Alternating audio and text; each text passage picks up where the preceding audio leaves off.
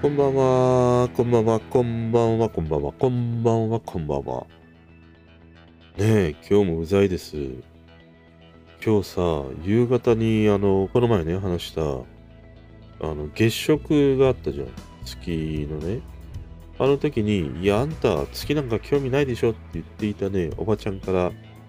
柿をね、いただきました。ありがたいことです。もう、周りの人に、本当生かされてるなっていう気しかしてないね。あの、子供の頃はさ、こういうさ、牡蠣とかビワとかね、もう全然食べなかったんだけども。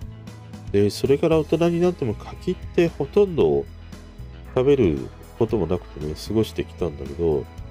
ある時、知り合いからさ、柿を一箱いただいたんだよね。その柿が、まあ、うまいことうまいこと。冬柿っていう柿ですげえうまいんだよ。で、それで一気にね、柿に魅了されて、あの、毎年毎年ね、あの、その人にお願いして、柿をね、あの、取り寄せたりしていた頃もあったんだけど、まあ、その人とちょっとね、縁遠くなってしまって、今は、そういうふうにね、柿を取り寄せてっていうこともしなくなってしまったんだけども、今日いただいたのも、あの、冬柿なんだよね。だから大きくてさ、いや、すげえうまそうなの。いや、久しぶりに柿楽しみだなと思って。たださ、もう柿が好きってさ、もうばあちゃんかっていう感じしかしないよね。なんか柿って言うと、俺はもう真っ先にばあちゃんの食べ物な感じがするもん。あの、みかんとかさ、ビワとかさ。思うもん。やっぱりさ、子供の俺はさ、いちごだし、バナナだしね、ちょっと調子づいてキウイとかさ、パイナポーとかさ、そういうものだったからね。柿はね、俺の中ではね、柿イコール梅干しみたいな感じだね。イコールばあちゃんみたいな。繋がっていくというね。そんなね、果物だったりしますね。でね、今日は昨日の夜からいろいろと、こう気づくこととかね、あの、いいなとかさ、いや、そうだったのかとかさ、いろいろ気づいたり感じたりすることが、なんかすげえ多いんだよ。で、その中でも、もうね、今日一というか、俺の人生の中で、また大げさだな、人生っていうと、大げさなんだけども、かなりね、衝撃的なことがあって、ブルース・リーだよ。俺、ブルース・リー好きじゃんいや、そんなお前がブルース・リー好きなのなんて知らんがっていうね、方が大概だと思うんですけれど、ブルース・リーは好きで、俺映画のこういう役者で一番初めて好きになったのは、ブルース・リーなんだよね。思い起こすとね。海外の人なんかで言うと。で、当時は日本だと倉田康明が G メン75がね、いたり、まあ、ブルース・リーが死んだ後はジャッキー・チェンとかさ、ユンピョとかサムハン・キンポとかね、そこら辺に行ったんだけど、でも映画の俳優として一番はやっぱりブルース・リーなんだよね。思い起こすとね、最初に好きになったのが。で、ブルース・リーの映画さ、数々あるわけじゃん。危機一髪とか怒りの鉄拳、ドラゴンの道、燃えよドラゴン、死亡遊戯ね。まあ代表的なのはここら辺。あとグリーン・ホーネットとかさ、あるんだけど、なんだかんだね、俺一番好きで何度も見たっていうのは、死亡遊戯なんだよ。なんだかんだの死亡遊戯なのね。あの黄色いボディースーツを着たさ。で、今日ね、朝さ、まあ仕事始めて、まあ YouTube なんか流しておこうと思って、サムネイル眺めてると、ブルース・リーの死亡遊戯がレコメンドされてたんで、あ、死亡遊戯、あの最後のさ、塔のシーンなんだと思って、見ようと思って、見始めたの。そしたら、俺の知らない二人組がさ、なんか、ねえ明らかにさ、香港のあの屋台で買ったかのようなシャツを着てね、二人の知らない男が 戦ってるんだよ。あの塔で。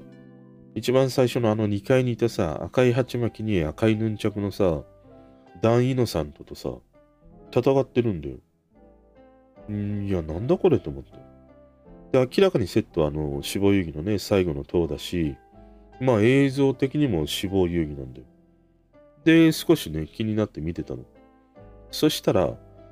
ブルース・リーがさ、トントントントンで階段登ってきたんだよ。やっぱ死亡遊戯なのかなっていう。でも見たことない二人がいるわけだよ。で、俺は、まあ現代のこの技術で、その、今のね、あの、現代俳優の二人と、ブルース・リーを、まあその合成とかによって共演させたものなのかなと思って見始めたの。でもどうもその、ね、俺の知らない二人とブルース・リーの掛け合い、明らかに同一空間でしっかりやってるんだよね。でちゃんとしたその場所で演じていて、それを撮影したものがあったの。で、見始めると、この2階のね、ヌンチャクの達人と戦ってるのが、ブルース・リーだけじゃないんだよ。まあ、3人でなんか3 人でなんか戦ってんだよ、結託して。で、それを倒して、今度3階に上がると、合気道の達人がいるよね。そしたら合気道の達人とも、その3人でね、戦い始めるんだよ。で、島には一番上のさ、あのバスケットボール選手のジャパーね。あれと戦うんだけども、ブルース・リーがさ、一番上の4階に上がる前に、その2人組がさ、先にさ、トントントントンって階段上がって、そのジャパーと戦い始めるんだよね。そしたら案の定やっぱり弱いからタコ殴りになってさ、なんか締め落とされんのか殺されちゃってんのかわかんないんだけども、あっという間にやられちゃうんだよ。で、まあ、ブルース・リーがね、またその4階に上がっていって、ジャパーと戦うんだけど、いや、これ何事だと思って。だって俺の知らないこの死亡遊戯のさ、最後の塔での戦いのシーンなんだよ。で、2階も3階も4階も、全部が全部、ブルース・リーが実際に戦ってるんだよね。俺が見た死亡遊戯って、あの最後の塔の戦うシーンって、どうかな ?3 分の1ぐらいは、なんかまあスタントというか代役の人が戦ってたんだよね。あの当時もうブルース・リーが亡くなってしまって、で、その最後残された映像で編集して、足りない部分を、その別の人がね、代役でやるということで、で、その代役にはさ、あのユンピョウとかいたからね、あの、ジャッキー・チェンのよく映画に出ていた柴田恭平にのユンピョウとかもさ、あの死亡遊戯のね、代役として出てたりはしたんだけど、でも今回見たのはさ、1秒たりとて代役のシーンがないんだよ。全部ブルース・リーなんだよ。いや、なんだこれと思って。で、調べてみると、死亡的遊戯っていうね、まあ映画なのかな、そういうものがあるんだね。で、それというのはなんか死亡遊戯のなんかブルーレイだか DVD を買うと、おまけでついてきたものらしくて、本来は死亡的遊戯というものがちゃんとしたね、まあ、あの死亡遊戯なんだよ。ただその俺の知らない二人組、その二人組の一人が、あの、撮影中になんか亡くなってしまったようなんだよね。そしたらそのご家族が、いや、うちの息子が死んでね、で、なおかつ映画も死亡遊戯なんてありえないから、やめてくれっていうことで、中止になってしまったの。公開というのが撮影が中止になったのかな。で、それで仕方がないので、でも、すでにさ、撮ってあるシーンはあるわけだから、やっぱりね、映画制作会社としては、なんとかそれを世に出したいわけじゃん。お金もかかってるわけだから。で、苦肉の策で、その、まあ、3人でね、階を登っていくところで、まあ、ブルース・リーが一人で戦っているシーンというものを切り取って、あとそれに足りない部分っていうのをスタント、大学の人を使って再撮をして編集したのがあの死亡遊戯だったっていうことなんだよ。だから本来は、あの死亡遊戯のあの塔で戦うのは3人だったんだよね。で、前編にわたってあのブルース・リーが戦うシーンっていうものがちゃんと収められていたっていう。いや、これはさ、いや、俺正直もうブルース・リー好きを語っていたけど、知らなかった。やっぱにわかなんだね。めちゃくちゃにね。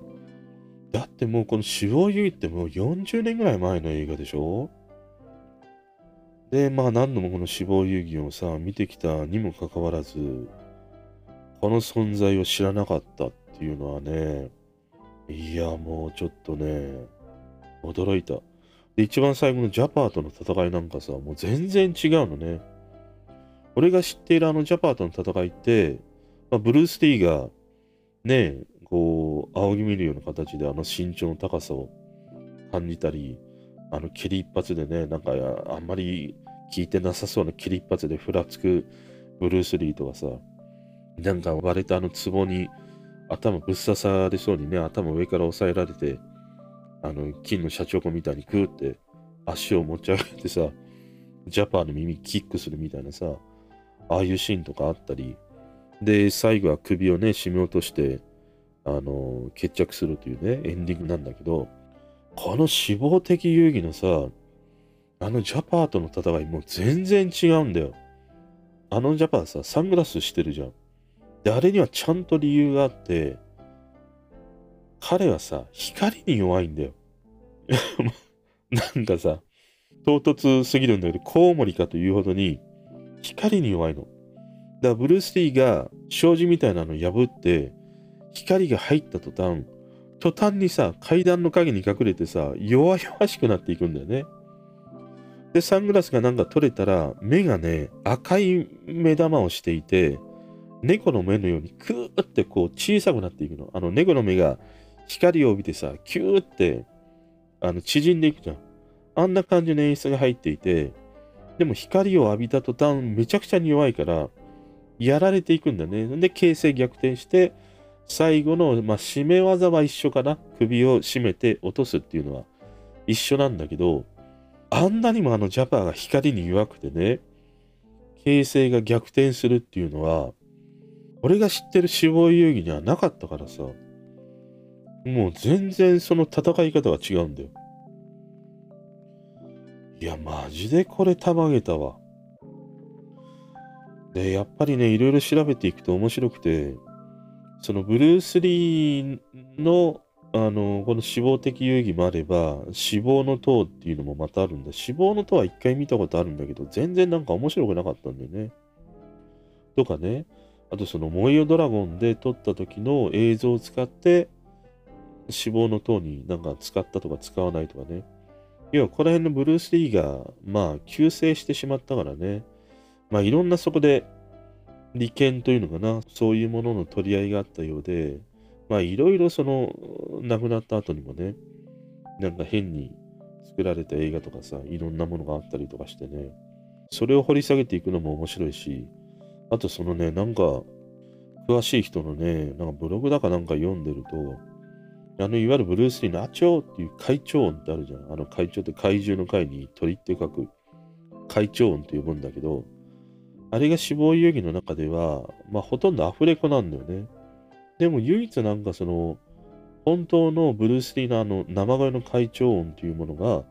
存在している。それはこれだみたいな。リンク貼られてたんだけど、もう動画がないようで、見てみたかったなと思ったりはしたんだけどね。いや、それにしても俺ね、ブルース・リーに関わってきた人生一、驚いたわ。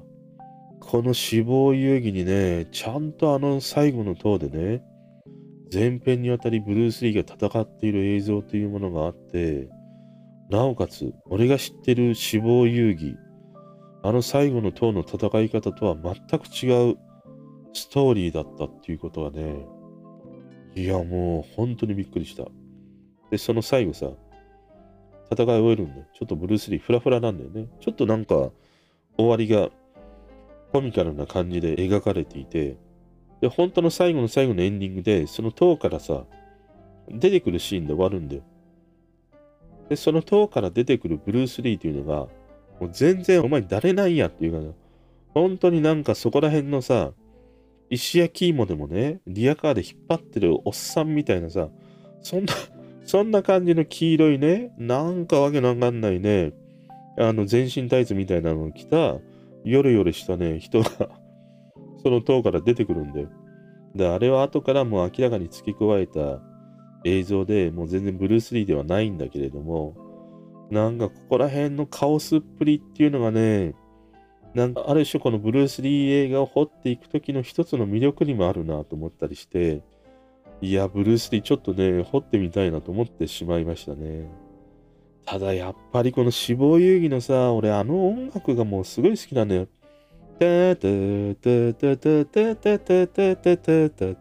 あのね格闘シーンのねあの BGM が本当に好きでね。